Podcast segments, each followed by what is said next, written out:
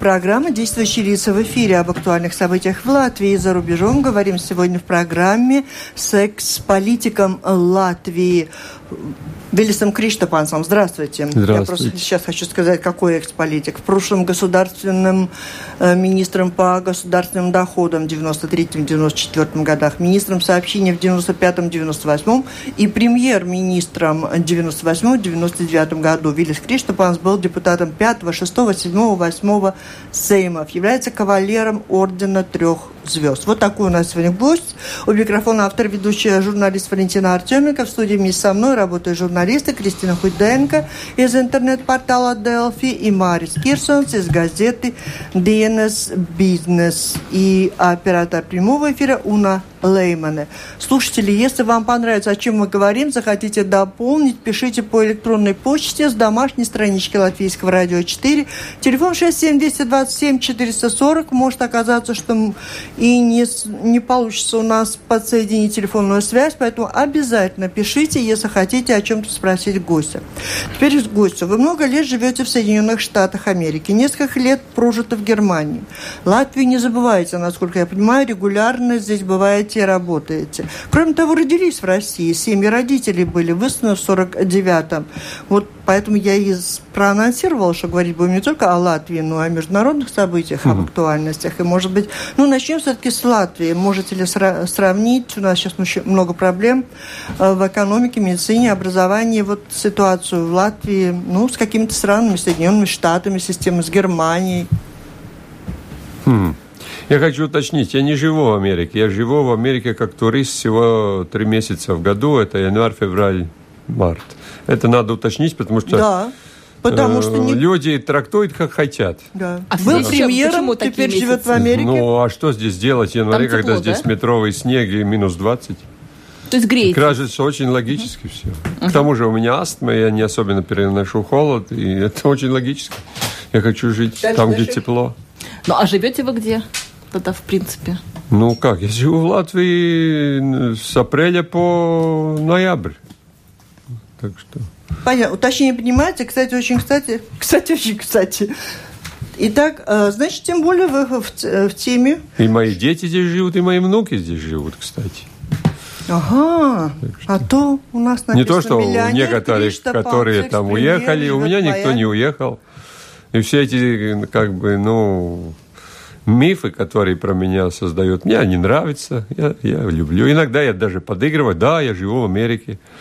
Хотя Тем более, если вы живете в Латвии, знаете, что у нас тут с вами болит вместе здравоохранение, налогообложение, система сейчас спорные вопросы. Как в целом можете оценить ситуацию? Я, кстати, уже читала, не знаю, опровергните или нет, говорили это нет, но в одном из интервью я прочитала, что вы сказали, что на данный момент ситуация в Латвии доведена до ужасной. Она дошла до ужасной. Ведь мы, представляете, я уже 18 лет не в политике не премьер. 18 лет. В наше время еще эти 400 тысяч не были уехавшие. В наше время больш... такой банк, как Парекс, не обанкротился. В наше время не был выдана гарантия Металлургсу на 70 миллионов и так далее, и так далее. У нас был очень маленький То есть дефицит. Евросоюза в ваше время не были? Да, мы тогда не были. Но мы шли туда, и в НАТО шли, и пришли. И там я и свои заслуги как бы хочу записать, потому что это была наша цель. Но пока мы не там, уехать было не так просто. Нет, просто экономическая ситуация и, меч... и как-то оптимизм, и все это было, ну, у людей совершенно другое было. Я уже помню свое время. Мы, мы как-то старались и, и мечтали о том, что здесь более-менее нормально будет. Но то, что случилось, то случилось. Вы когда-то были министром по государственным доходам.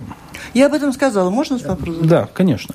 Как вы оцениваете, в то время тоже создавалась новая налоговая система в Латвии, которая заканчивалась новым, значит, налогом на прибыль на предприятие и новым подоходным налогом. Сейчас у нас тоже такая реформа. Как вот вы оцениваете а, налоговую реформу в общем и, может быть, остальном по деталям чуть-чуть насчет подоходного налога и налога на прибыль с предприятий? Э, я, я, я скажу больше. Я создавал это, этот э, а, монстр, который называется служба или вид. Э, это был, такого же не было. Меня тогда пригласил Валдис Биркелс, премьер, министром доходов. Я был молодой, из бизнеса, у меня уже был банк, там и несколько предприятий. Я Валдис сказал, да мы это сделаем за три месяца, что мы и сделали. А я Поча в основном писала закон, о службе доходов, а я занимался как... А сегодня, говорят, очень неэффективная система. Вы, Вы знаете... Эффективнее, лучше э, работает, да, людей да, меньше. Дослушайте меня, дослушайте. Тогда единственная страна в Европе была, где было объединено в одно, в одно учреждение э, таможня и финансовая инспекция, это была Дания. И мы, я сразу тогда понял, что это очень правильный путь объединить. Не дай бог, я бы этого тогда не сделал, у нас бы было отдельно таможня там 3 тысячи, и отдельно бы э, налоговая инспекция еще 3 тысячи, как минимум было бы 6 тысяч. Сейчас, слава богу, 4, что много, я считаю. Надо, как, как в Эстонии, там я с вами соглашаюсь, 2.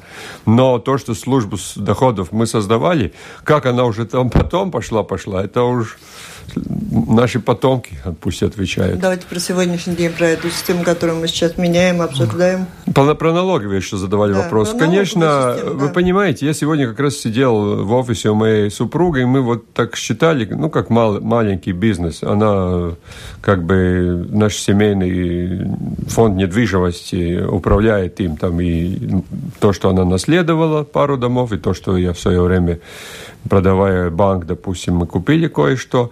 И мы считали, какой же груз э, лежит на пенсионере, на маленьком бизнесе, на, на том человеке, который имеет СИА, и у него три или четыре работает это просто ненормальный груз. Это не только там один налог, два налога. Это Рига Силтумс, это Латвия с газа, это Латвенерго, это Латтелеком. Это все только идет в гору. Сейчас акцизный налог, значит, горючее будет, э, бензин будет дороже. Это просто ненормальная нагрузка на, на человека, на простую семью. И если это не... И, и, и тут только один аргумент мы все время слышим там наверху. Нам нужно больше – нам нужно больше, чтобы, чтобы, чтобы. А все эти, вот как сейчас начали рассматривать бюджет, и там уже, как всегда, у каждого министерства есть там масса новых разных э, предложений. А у меня такой вопрос. А как эти предложения совпадают с нуждами людей? Все эти, что они там просят, как минимум всегда там подстроились какие-то люди, ну, например, те, которые строят больницы, как Страдыня. Там подстроились столько людей, чтобы заполучить эти миллионы. Там я не вижу никакой, никакого сравнения с надобностью и нуждами людей. Вот что бесит, просто бесит. Вот почему-то так начинают рассуждать люди, экс-министры, экс-премьеры. 18 лет. Но я уже не там. До того, как э, почему-то там не оказывается людей, которые соотносят. Ну а как они там могут оказаться? -то? Все, э, одна часть лучших уехала, другая часть лучших в бизнесе, да. А там идут те, которые, ну, в основном им некуда идти. С некоторыми исключениями, конечно. Есть там, наверное, которые, я не знаю, новое поколение, Это молодые, умные. Сейчас? В парламенте. А, а в четырех парламентах отсидели, что четырех. называется, четырех. А теперь... Э, в наше время было качественнее люди. Ну, скажите, что хотите. Так а кто привел страну? Хорошо, если мы так плохо все делали, было 18 лет, чтобы это все исправить. Почему не исправили? Ну вот, вот с этим-то вопросом мы к вам идем. Очень хочется, что... Хотя вы и говорите, что люди там э, такие или не могут что-то решить, но я думаю, хорошего совета послушали бы. Давайте попробуем так не слушает они Латвийского радио 4. Что же делать вот с этой главной проблемой? Почему поднимают сегодня налоги, и налоги на рабочую силу не удалось снизить так сильно, как хотелось в начале этой налоговой реформы? Э, при этом у медики медицина недополучает денег из года в год. Вот в ваши времена на медицину сколько денег уходило в ВВП? Вы знаете, пока не будет изменена вся система медицины, тут там можешь как э, лейкой воду в песок лить. Там никогда не будет хватать, потому что... Что главное изменить в этой системе, вы считаете? Надо? Чтобы... Вы понимаете, это как такая труба, где внизу, в самом низу больной, потом выше санитар, потом сестра, потом врач, и потом еще... Э, а сверху мы в эту трубу заливаем 800 миллионов каждый год. И пока дойдет до самого низа этой трубы, там есть несколько фильтров. Там, допустим, те, которые строят больницы, те, которые медикаменты продают, те, которые продают на миллионы разное оборудование. Потом туда еще подстроились разные получастные и частные медицинские компании. То есть эту трубу надо перевернуть обратно, чтобы больной был наверху и через через больных, через людей приходили 800 миллионов в эту систему. И тогда эти фильтры, половина пропадут просто. Была так, такой система, когда Ну, это же никогда не было, и как только кто-то ее пробовал, сразу они уничтожались. Потому что нужна нормальная страховая система, как окта и как каско у машин.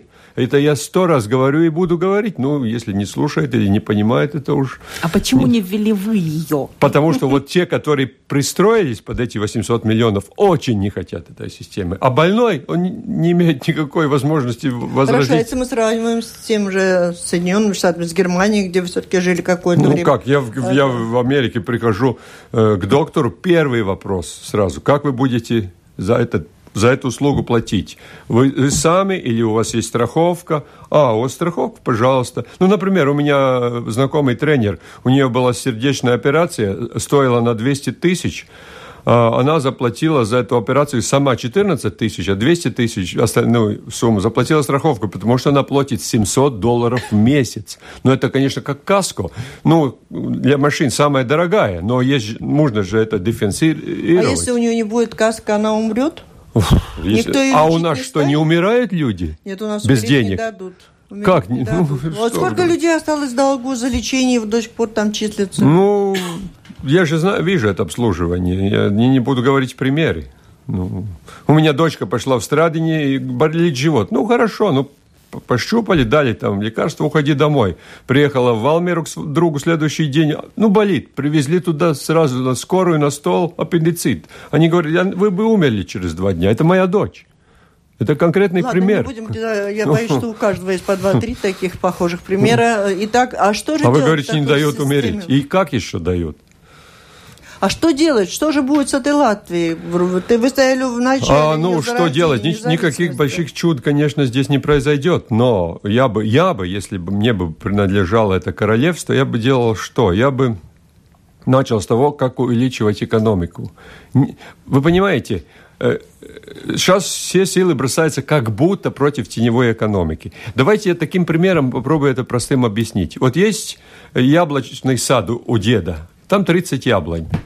Туда лезут соседние дети воровать яблоки. Ну, там каждый уносит по 10-20 яблоков. И дед, ну, как бы борется с этой теневой экономикой, как с ними бороться. И, естественно, он продает эти яблоки э, на рын, рынок. И в один день дед садится и думает, ну сколько я буду бороться, ну сколько я там отобью у них этих яблок. Давай я посажу, у меня есть 30 яблонь, давай я посажу еще 30. У меня будет 60 яблонь, я буду гораздо больше э, яблок продавать, и пусть они там, эти мальчики, кое-что сверну и что. То же самое с теневой экономикой. Давайте удвоим латвийскую экономику. Как? Это уже надо думать. Что творится с транзитом, что творится с строительством. С, что... чего, с чего начинать? Ну, взять каждую отрасль и то, то время, энергию, которую тратит премьер вместе со своей этой советом по борьбе с теневой экономикой, пусть они потратят свою энергию, взяв отрасль отрасль, понимать, ну, вот хочет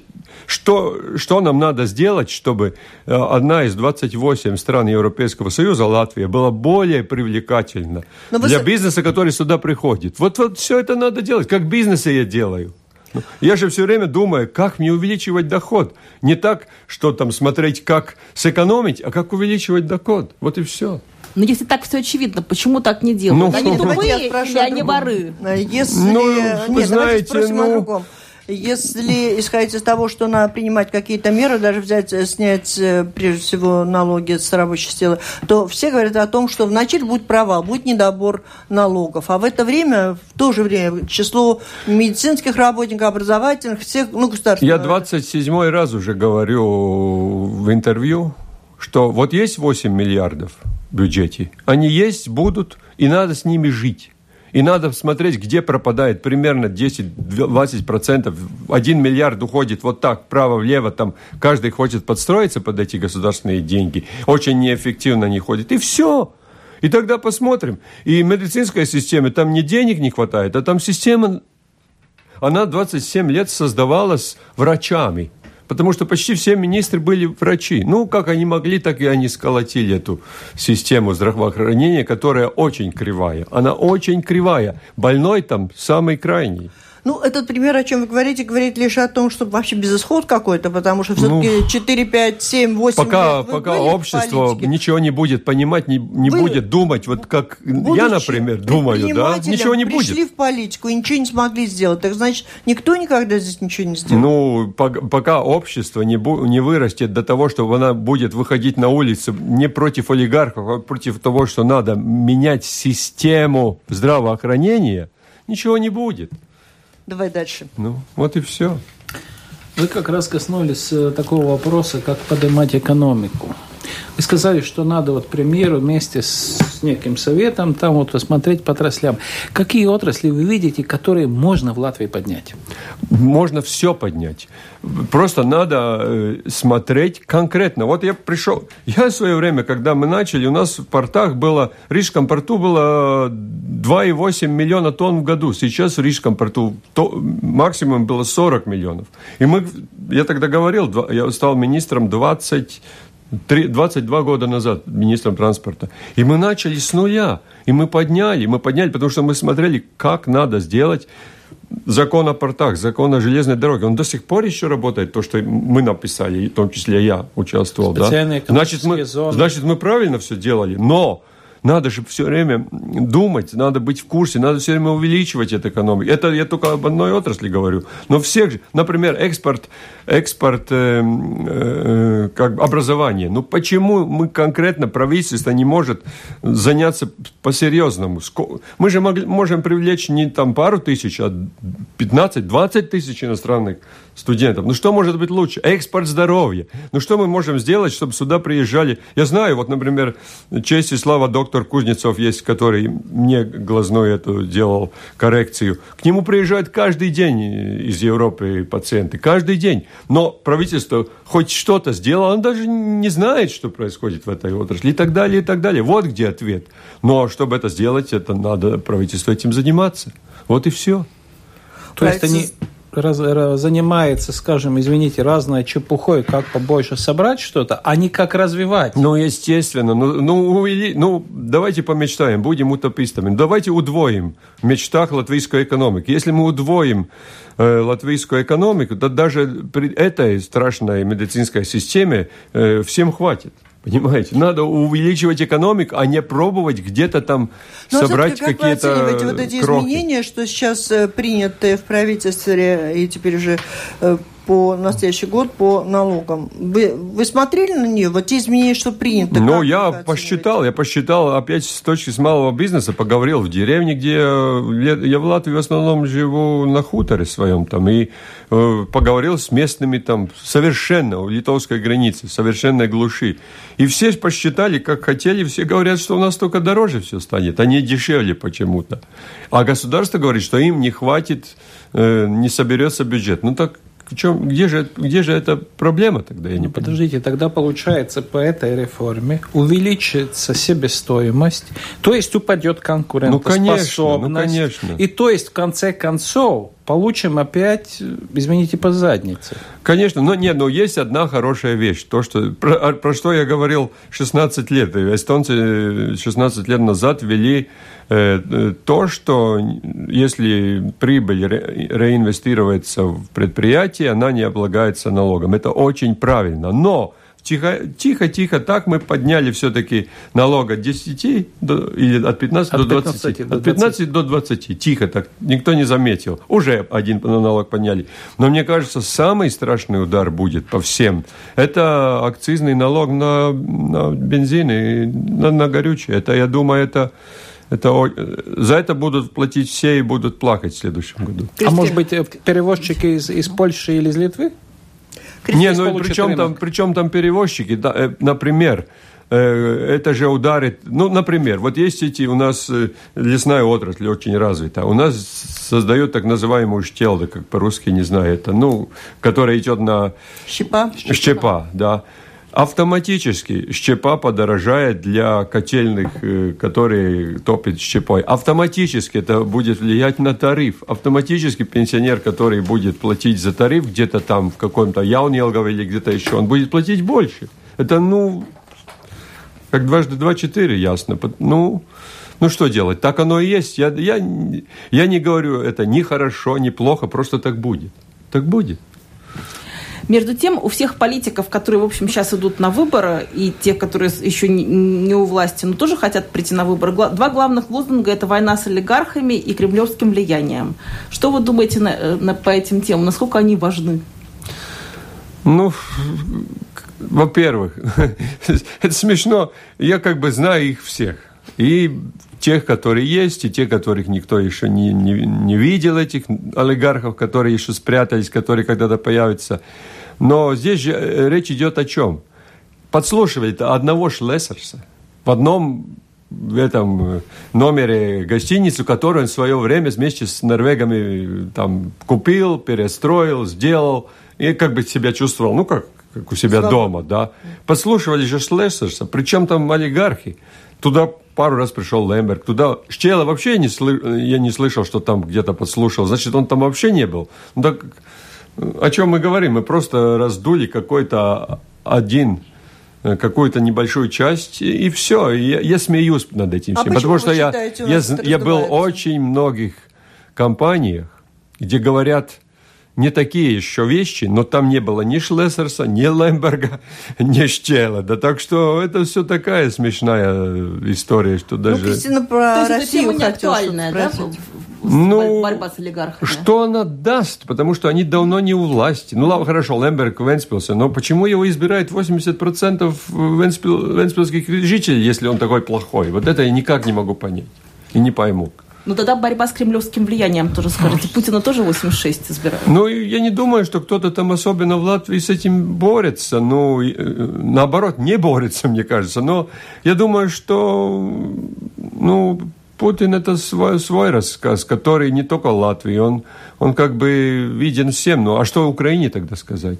Если сейчас смотрите, например, я сегодня только прочитал, в Украине 600 танков, э, тысяча бронетранспортеров, там, я не знаю, ну это что, все ополченцы, все это, люди восстали на улицах и, и на, начали управлять этой техникой. Ну, смешно. Ну, смешно, ну. И поэтому, конечно, все боятся. Польша боится, и все боятся что в какое-то время это все может приехать к ним. И также Латвия боится. Ну, то есть это важно? Это, это просто, ну, это не борьба с каким-то влиянием, это просто, ну, это так, ну, ну, то есть это важнее, Я не думаю, экономика. что политикам надо на, на этом строить... Ну, Тевзам и Бри будет на этом строить свою политику. Ну, сейчас но... все с такими идут заявлениями. Ну, да, но... Ну, я, думаю, я думаю, людей это не особенно волнует. Э, они будут голосовать не, не, не на эту тему. Все-таки люди будут смотреть и другие темы. Экономика там а как, как вы оцениваете опасность от России? Сходят вот так, которые боятся политики? А ну, слишком говорят? мы сильные. Мы, мы самые слабые, но мы в сильной компании, в НАТО, да, и поэтому, ну, очень трудно. Хочется очень подразнить НАТО, но как-то пока не получается. Ну, Также мы сами инвесторов прогоняем, у нас может быть там нестабильность, там военная опасность. И, не, ну вы знаете, мы не, не то, что мы не, про, не прогоняем, мы просто ну, что-то делаем. Мы, мы не, понимаете, политики, не то, я человек бизнеса, я 30 лет уже в бизнесе, я пришел из бизнеса и вернулся в бизнес. И я всегда вижу, э, если я, как, например, недвижимость, я смотрю, что справа, что слева, как конкуренты, как я могу вообще в этом рынке держаться, чтобы ну, не потерять все.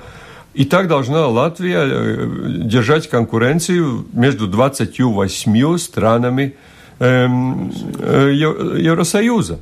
Как сделать налоговую систему лучше, чем у всех других? Не, не так, но, но лучше всех, что нереально никогда не, мы не сделаем, это уже видно. Например, как мы, как мы все хором и дружно уничтожили эту программу вид на жительство. Мы просто уничтожили. А кто не уничтожил? Кипр не уничтожил, Малта не уничтожил, какая-то Хорватия сейчас появилась, Чехия, еще, еще, еще. Например, смотрите, мы сейчас как набросились на нерезидентов в банках с очень большой такой энергией. Что я сам, я сам банковский человек, у нас был Deutsche Lettische Bank в свое время. Ну что я вижу? Очень много нерезидентов. Вот как Светбанк закрыл всех нерезидентов, все эти нерезиденты где сейчас? В Чехии. Ну что, мы умные чехи-дураки? Возможно.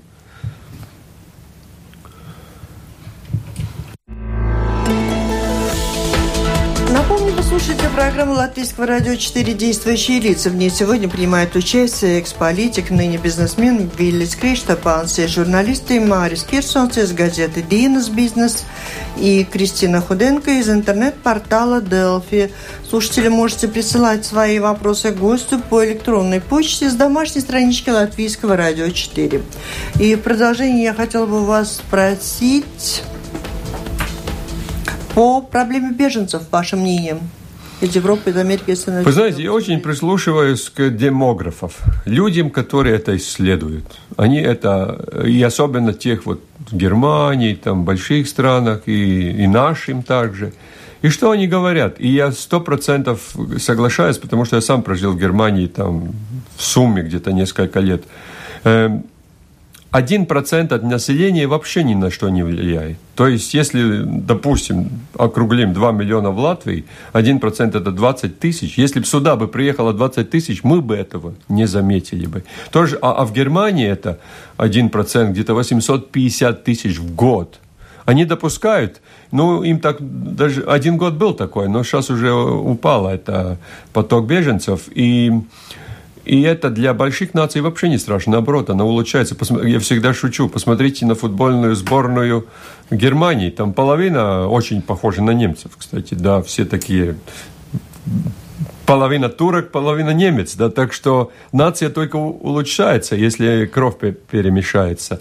И, ну, Латвия, конечно, другой рассказ, но сколько же у нас этих беженцев? И то, я всегда, моя жена шутит, она говорит, если даже беженцы отсюда бегут, так где мы живем?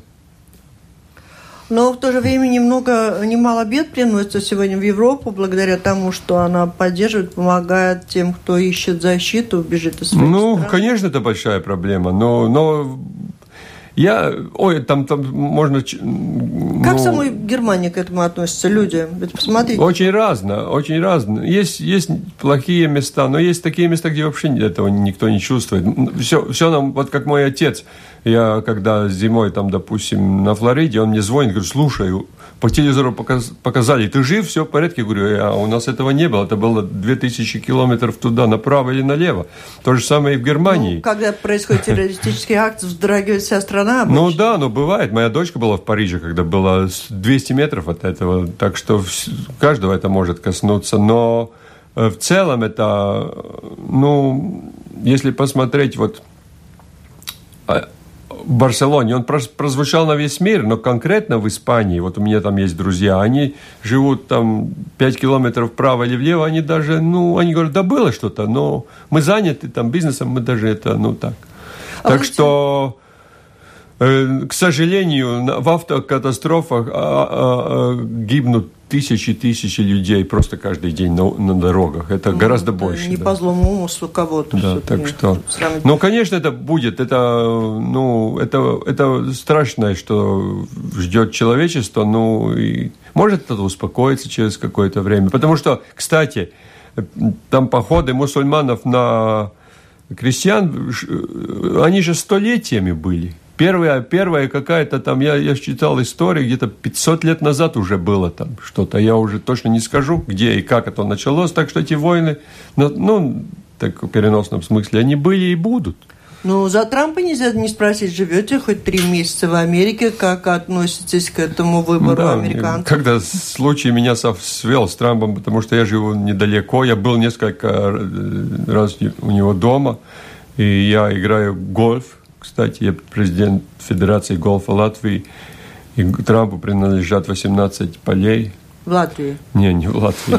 Но я всегда шучу, давайте э, я с ним договорюсь, построим тут одну гольф-площадку Трампа, и тогда Давайте точно уже никакое сначала. НАТО не надо будет.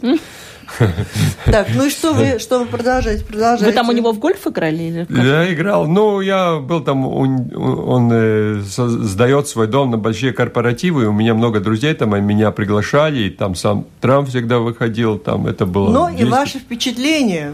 Очень простые впечатления. Есть, я его первую книгу прочитал в 1999 году. Называется «The Art to Come Back». Это, он был тоже в недвижимости. Много чего он, кстати, научился из этой книги. И он э, пару раз банкрот... Ну, был у, у банкрота, но вышел. Но это в недвижимости нормально. В 2007 году в Латвии это тоже... Я тоже через, не через банкрот, но через кризис прошел. И я это прекрасно вижу. И я могу про Трампа сказать очень просто. Э, Две вещи. Первая вещь то, что человек, который уже 70-е годы летал на своем частном самолете и сколотил миллиарды, как правило, не может быть дураком. Это первое. А второе, то, что у- каждый человек разный. Есть такие, которые очень э, тихие, спокойные, сидят, сидят. А есть такие, которые все время хотят себя показать. Ну, как павлин. Но он И вот такой как- павлин. Ну, что И поделать? как президент страны это как? Ну, вот э, сейчас он как-то уже, э, он уже стал президентом эм, Америки, но его еще все на него смотрят как на павлина. Того Трампа, который жил он, 70 лет. будучи президентом каждый день Ну, не так. Просто мы, мы просто этот не можем поменять мнение о нем. Мы не можем. Он уже стал как-то президентом и более. То есть вы позитивно спросить. к нему, как к президенту Америки, относитесь? Вы бы за него голосовали? Вы знаете, очень интересно. Вот, например, я живу в такой среде, консерва... ну, которые республиканцев поддерживают. И как ни странно, я с ними много контактил, играю в голф, слушаю каждый день. И они, они все республиканцы, но в основном голосовали за Клинтона, потому что они знают Трампа. Ну, им он как человек не нравился, но... Ну, что поделаешь, такая жизнь. Ну, американцы проголосовали. Ну хорошо, ну у Трампа была экономическая программа, которая говорит э, производство назад в Америку, то есть рабочие мес- места назад из Ну, Китая, как он из ее Южно-Восточного. сделает, вот другой вопрос. Вот вопрос, он в состоянии сделать, и вы что-то видели, что что-то там меняется, что Пока обратно? нет. Пока нет. Но дело в том, что это практически ну, невозможно сделать. Нельзя сейчас вернуться обратно в такую замкнутую экономику. Это практически невозможно. Хотя у Трампа были пара хороших вещей, почему за него все голосовали. Он сказал, что он снизит налоги и что он сократит бюрократический аппарат. что-то из Если он это сделает, то тогда правильно за него голосовали. А что-то за- из этого Пока он ну, не смог, потому что там же все-таки он не один, так же, как у нас. Ну, что может премьер? Вообще ничего, потому что парламент может остановить А что любой его... касается вот санкций, которые приняты против России, и такое стремление Соединенных Штатов немножко продавить Евросоюз, ну, по поводу газа, в частности, чтобы сократились поставки газа из России. Как, в принципе, оцениваете вот это противостояние США-России, в то время как мы видели такую долгую встречу Путина и Трампа Вы знаете, в Америке никто даже про Россию там и не говорит, и не слышит, и не видит. 2% мировой экономики там, вот есть реально у меня сотни там людей, друзья, они вообще, ну,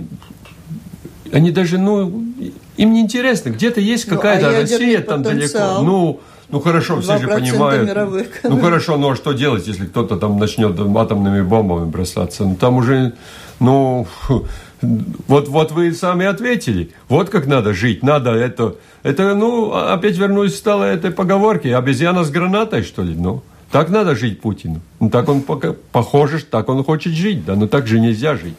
Но при этом с этими двумя процентами многие хотели бы торговать, сотрудничать, и не все согласны с этими А с санкциями. газом очень просто. С газом очень просто.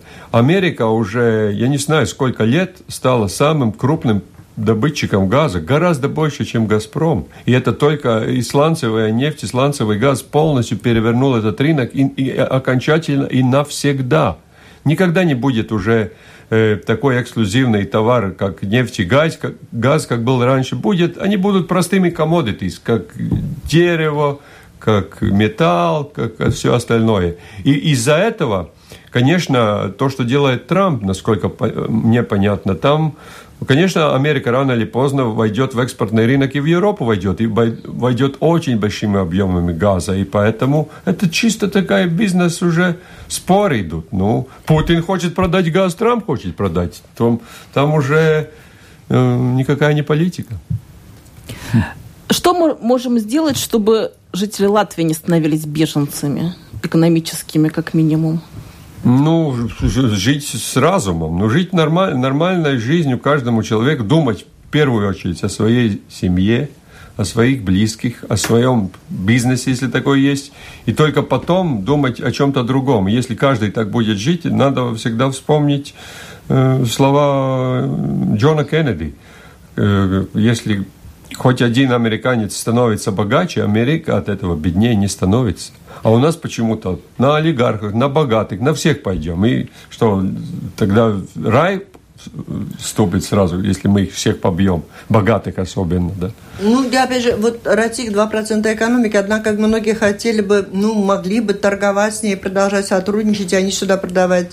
А, но санкции в этом деле как бы припомню. Как вы считаете, ну, как, как будет в каком-то, в каком-то, каком-то момент все, все опять поменяется. В какой-то момент, я не знаю, как это все будет. Поменяется власть, не поменяется в России, или разум выиграет, но это же сейчас плохо всем. И России плохо, и Германии плохо, Америке плохо, Латвии плохо, Европе. Всем плохо. Ну, надо же сделать так, чтобы всем было хорошо. Но это же не, не всем плохо. Там и вина, вина России тоже есть. Вина Путина тоже там есть, кстати.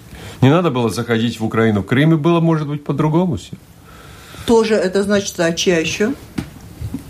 Вы сказали, вина России тоже есть. Ну, конечно, но санкции. От чего, от чего начались санкции? Я понимаю. А не, перед, не до Крыма, после Крыма. Ну. Да? Ну, все-таки вопрос получается так. Мы рядом, мы все-таки наверняка побольше пострадали, чем Германия, Конечно. или, не знаю, чем там Испания или Франция. Да, ну, Латвия, Финляндия, извините, даже Польша пострадала, и Литва пострадала, которая поставила... По ты имеешь в виду? Ну, да, рано, рано или поздно только, э, ну, например, контрсанкции. От контрсанкций пострадал россиянин больше нет, всего. Нет, это все понятно, но ну, с другой ну, стороны... Когда, когда, когда наконец-то разум возьмет вверх, я думаю. И, и также вот эти, я всю портовую систему много лет знал, изучал. Но иногда, э, очень много политических решений, которые решили там построим свои порты, лишь бы им ничего не было. Но построили, там все дороже. А бизнес просто плачет, все равно старается вести через наши порты. Я же каждый день играю гольф с, со стивидорами. Например, э, там в субботу э, кубок стивидоров в гольф-клубе Вестуре организуется, где ну, стивидоры организуют. И и все, все-таки стараются вести через Латвию, потому что это дешевле. Многие виды товаров. Но политическое решение мы им покажем. Российские порты, ну, посмотрим. Рано или поздно экономика опять возьмет вверх. Рано или поздно. Ну, в следующем году в России это выборы, в Латвии тоже выборы. Может быть, что-то поменяется? Ну, перед выборами ничего хорошего никогда Нет, не после, бывает. после, после. В следующем году и, и выборы президента России, ну, там и уже, выборы Сайма. Мне кажется, на любую сумму можно ставить, кто выиграет в России. Так что... А как вы относитесь к дискуссиям у нас в Латвии по поводу того, что надо менять статус президента в Латвии? Ну, все зависит не от статуса народ или парламент, все зависит от того, какие у него полномочия менять. Но вы, вы понимаете вообще, что такое президент? Э, надо, был, был, хотелось бы, чтобы все слушатели э, как бы слушались, послушали. Э, нормально, как в Британии, как в Швеции, как в Дании есть король. Ну, монархия. Есть монарх, есть парламент, есть правительство. А там, где по какой-то причине нету короля, не было, или его уничтожили, как в Германии, в Германии нету больше монархии. И там тоже парламент избирает. Он как он заместитель короля, понимаете? Президент, он замещает короля, он снимает пар, он спускает пар в таких острых ситуациях. Это его роль. И, к сожалению, так в Финляндии, так в Латвии, э, так в Литве и так в Эстонии. А в Швеции король, Дании король, ну, в Англии королева. Ну, вот, вот, это, вот, вот это самый главный смысл президента. Потому и он во дворце живет. Да? Но э, наложить на... Представляете, если мы на английскую королеву сейчас наложим все эти проблемы, налоги, там, пенсии, что-то еще, все развалится, вся система. Поэтому и королева тут... для красоты. Не, ну королева, она спускает пар, она как бы, ее все любят, ее, и она, и она имеет несколько функций, также, также таких. Ну, и поэтому у нас президент, он имеет довольно много власти, он назначает, в конце концов, премьера хорошо, парламент поддержит или нет, но он подписывает законы. Так что э, эта система треугольник, он более-менее работает. И это опять-таки, об этом говорить, это просто, ну, тратить время. И менять все это тоже тратить деньги. И тратить время, деньги, и, и все равно ничего лучше не будет. Брексит для Евросоюза – это такой ведет к ослаблению Евросоюза? Ну, Евросоюз будет всегда. Он только в какой форме, как он будет улучшаться.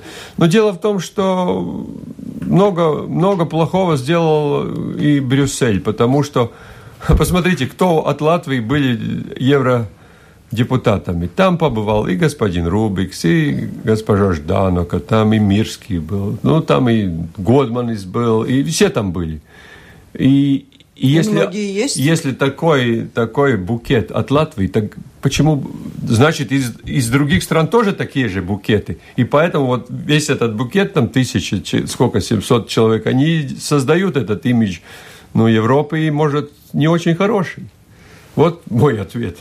И поэтому некоторым это не нравится. Некотор... Ну, но без Европейского Союза только он, конечно, должен быть более ну, качественный более качественный. Ну, это, наверное, Макрон что-то сейчас хорошее сделает, потому что он молодой, знающий, экономику понимающий, он постарается улучшить всю эту, ну, но это бесконечный процесс Европы. Это 28 стран, в конце концов. Да.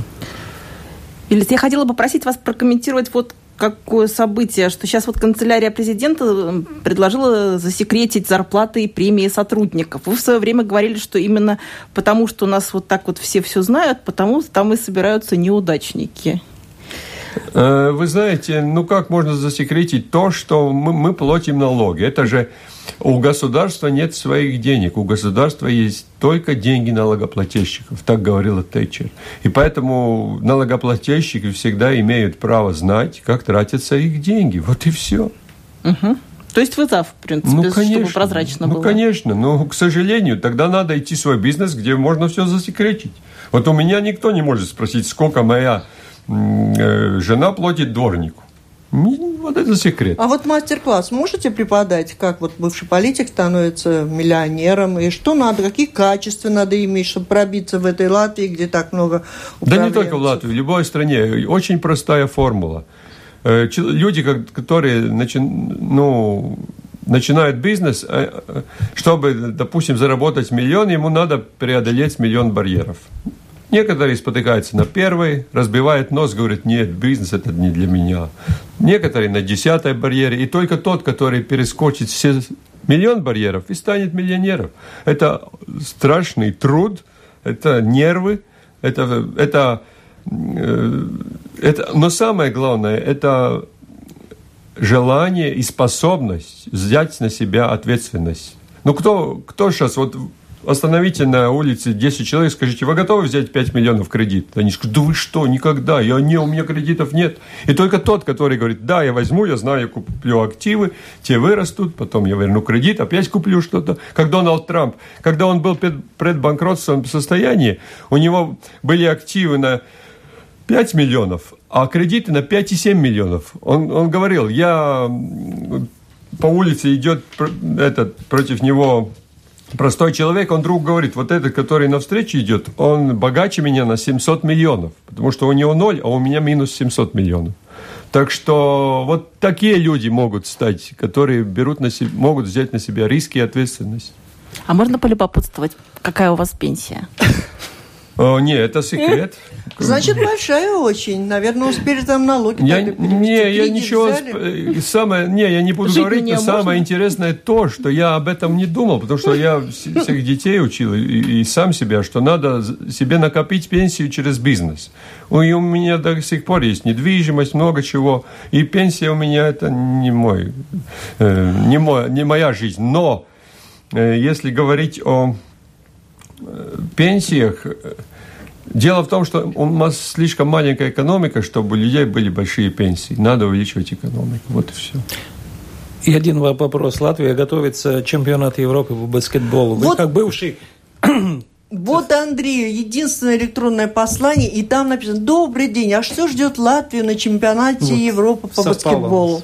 э, Дело в том, что э, у нас команда чуть... Ну, я уже как профессиональный тренер да. и баскетболист. Я был и тренером, и баскетболистом. И, э, есть чуть-чуть... Все много ждут от нашей команды, но у нас есть очень... Чуть-чуть она не, не пропорционально сложена. То есть у нас нет первого и пятого номера. Или нет, у нас, не, ну, не то, что нет, но у нас нет очень сильного разыгрывающего, очень сильного центра. А остальных у нас хоть отбавляй. У нас те, которые бросают трехочковые, у нас там уйма. А трехочковыми бросками не, не, заброжаешь, не забросаешь ни Испанию, там, ни Сербию, ни, ни этих грандов. И поэтому все как-то ждут от Порзендиса чего-то. А вот посмотрите состав Испании. В Испании э, 7 игроков NBA. У нас Порзендис и, и Бертанс. Два. И, и, конечно, нехватка сильного центрового, который там мог под кольцом забирать мячи, это скажется как, на каком-то уровне. То, что будут хорошие результаты, я уверен. Но чтобы получить медали, нужна удача, очень фантастическая удача. Что может быть? И все-таки... Эм, а так нормально, очень трудно получить медали без сильного центрового. Наверное, это похоже на ситуацию в Латвии немножко. Ну, в Латвии маленькая, очень маленькая страна с маленькой экономикой. Окраина, ну, как бы окраина эм, Европейского Союза, а такая она была и сто лет назад. Все на меня обидятся, когда люди на лошадях ездили из Санкт-Петербурга в Берлин. Здесь посередине не останавливались такой же окраине. Так что но в окра... на, на окраине хорошо так, жить. Я живу в литовской границе, там у меня ближайший дом километр, следующие пять километров. Там да, такой вот, рай. Вот в завершение что... я хотела бы вас попросить какие-то пару фраз сказать, учитывая, что в следующем году мы отмечаем столетие независимости Латвии, какой-то пессимизм, чтобы мы не рассеяли с вами тем, что говорили о Латвии, с ее экономикой. Может быть, вы видите позитив, э, на чем мы прорвемся? Не, ну, самое главное, чтобы, что есть такая страна, потому что есть, например, курды, которых 40 миллионов, больше даже, и у которых нет своей страны, и ничего там не успокоится, пока они не добьются своей страны. 40 миллионов. А тут один с чем-то миллион имеет свою страну, так что надо этим гордиться и, и надо жить. Ну, надо умнее и умнее жить и работать. А когда нос разбиваешь, идти дальше. Точно так. Спасибо. Это была программа «Действующие лица». В ней приняли участие экс-премьер латвийского правительства Виллис Криштопанс и журналисты Марис Кирсонс из газеты «Динус Бизнес» и Кристина Худенко из интернет-портала «Делфи». Программу провела Валентина Артеменко, Латвийское радио 4. Оператор прямого эфира Уна Лейманы. Всем спасибо, удачи. До встречи в эфире.